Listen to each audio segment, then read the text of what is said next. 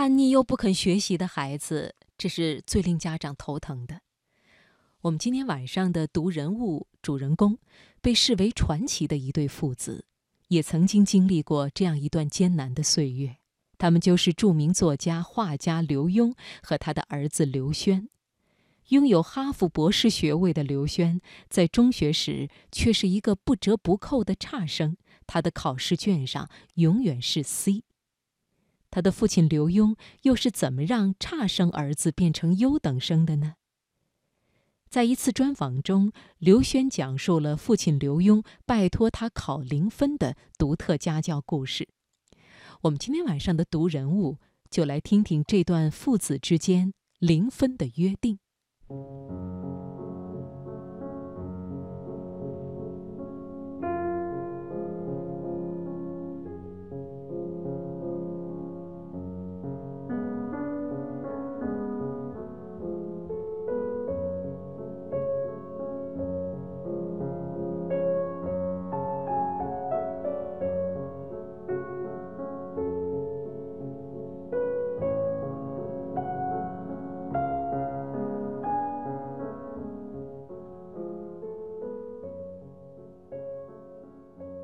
我在台湾还没读完小学，就跟着父亲举家搬迁到了美国。进入中学后，我开始叛逆，然后就变成了一个让老师头疼的孩子，调皮、厌学、爱做白日梦，每天憧憬的就是变成一个像迈克·舒马克那样的 F 一 赛车手。所以我的成绩很糟糕。不知道从什么时候开始，我的成绩变成了雷打不动的 C， 这让教过我的所有老师都无计可施。刘墉终于忍不住找我谈话了，在我十二岁之后，他就跟我说，我可以直呼他的名字。当然，我想叫他爸爸，他也很欢迎。鉴于他对我一直比较宽松，所以我多半时候称呼他为爸爸。偶尔觉得心情不好的时候才会叫他刘墉。现在他要就我的学习成绩与我展开讨论，我的心情就开始不好了。他先是冲着我意味深长地笑了笑，这个笑容在我看来很阴险。他对我说，你的老师告诉我，你现在整天梦想着当舒马赫那样的赛车手，变得不爱学习了，对吗？是的。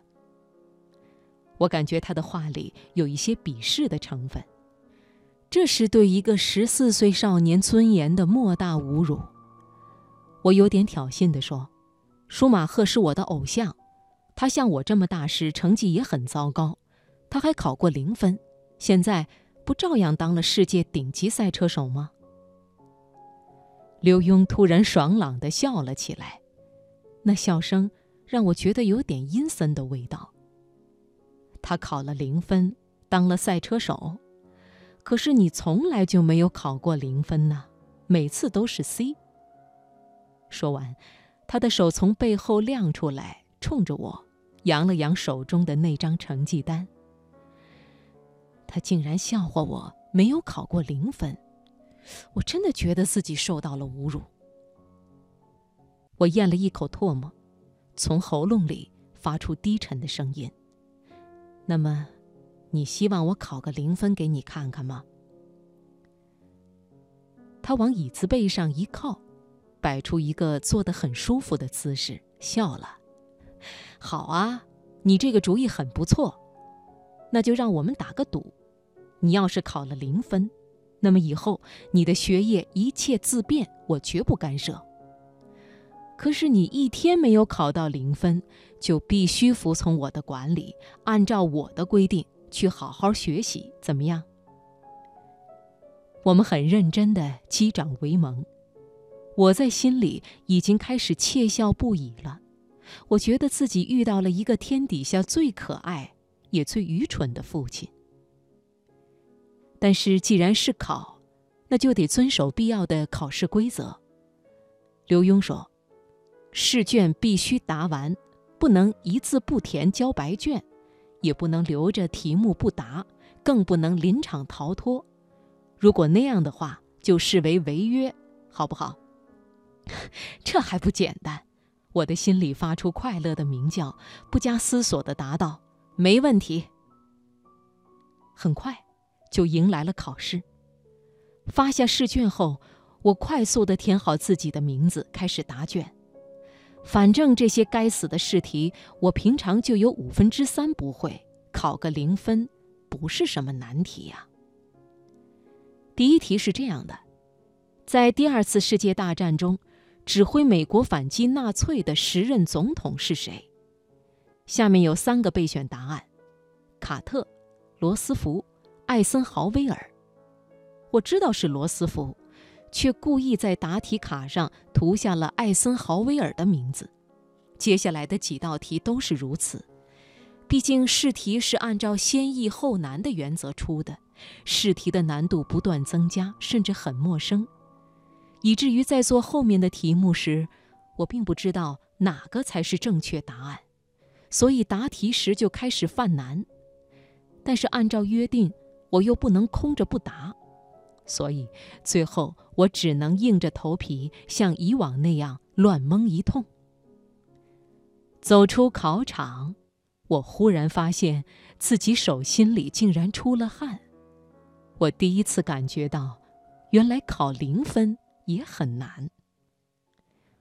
我的心情开始沮丧，因为我觉得我极有可能在乱蒙的时候蒙到了正确答案。如果那样的话，我就考不了零分了。试卷结果出来了，依然是可恶的 C， 而不是可爱的零。我灰头土脸地带着试卷回家，刘墉笑眯眯地走过来提醒我：“咱们可是有约在先哦，如果你没有考到零分，你必须听从我的指挥和安排。”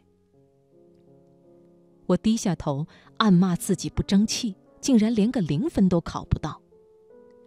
同时也在心里做好了最坏的准备，他还能怎么指挥我？无非是让我好好努力，早日考到 A 而已嘛。刘墉煞有其事地清了清嗓子，说出了他对我的命令：“现在我拜托你早一天考到零分，或者说你近期的学习目标就是向零分冲刺。哪一天考到了零分，哪一天你就获得自由了。”我差点以为我的耳朵坏掉了，或者差点以为刘墉的脑子坏掉了。这样的大好机会送到他手上，他竟然将我轻轻放过，而且无限制地给我发补救的机会。我心想，考零分比考 A，我觉得还是前者更容易一些吧。于是我看到了一丝曙光。很快又迎来了第二次考试，结局还是一样，又是 C。 第三次，第四次，我一次又一次地向零分冲刺。为了早日考到零分，我不由自主地开始努力学习，然后我开始发现自己有把握做错的题变得越来越多。换句话说，我会做的题也越来越多。一年后，我终于成功地考到了第一个零分。也就是说，试卷上所有的题目我都会做，每一题我都能判断出哪个答案正确，哪个答案是错误的。我拿到零分那天，刘墉很高兴，亲自下厨房做了一桌菜，端起酒杯大声宣布：“刘轩，祝贺你终于考到了零分。”接着他冲我眨眨眼，加了一句话：“有能力考到 A 的学生才有本事考出零分，这个道理你现在应该已经知道了，不过我是早就计划好了，你被我耍了。”的确，我承认我被刘墉，我的爸爸耍了。在这个赌局中，其实我的一举一动都早已在他的预料之中。可是，把考满分的要求换成考零分，我就觉得容易接受得多，并且愿意为了达到这个目标而努力。真不知当时的我是怎么想的。后来我考上了哈佛，读完硕士又读博士，译了书，写了书，还拿了音乐奖，获得了表演奖。似乎在十八岁以后，我就再也不去想做舒马赫第二了。我觉得我完全可以做到刘轩第一。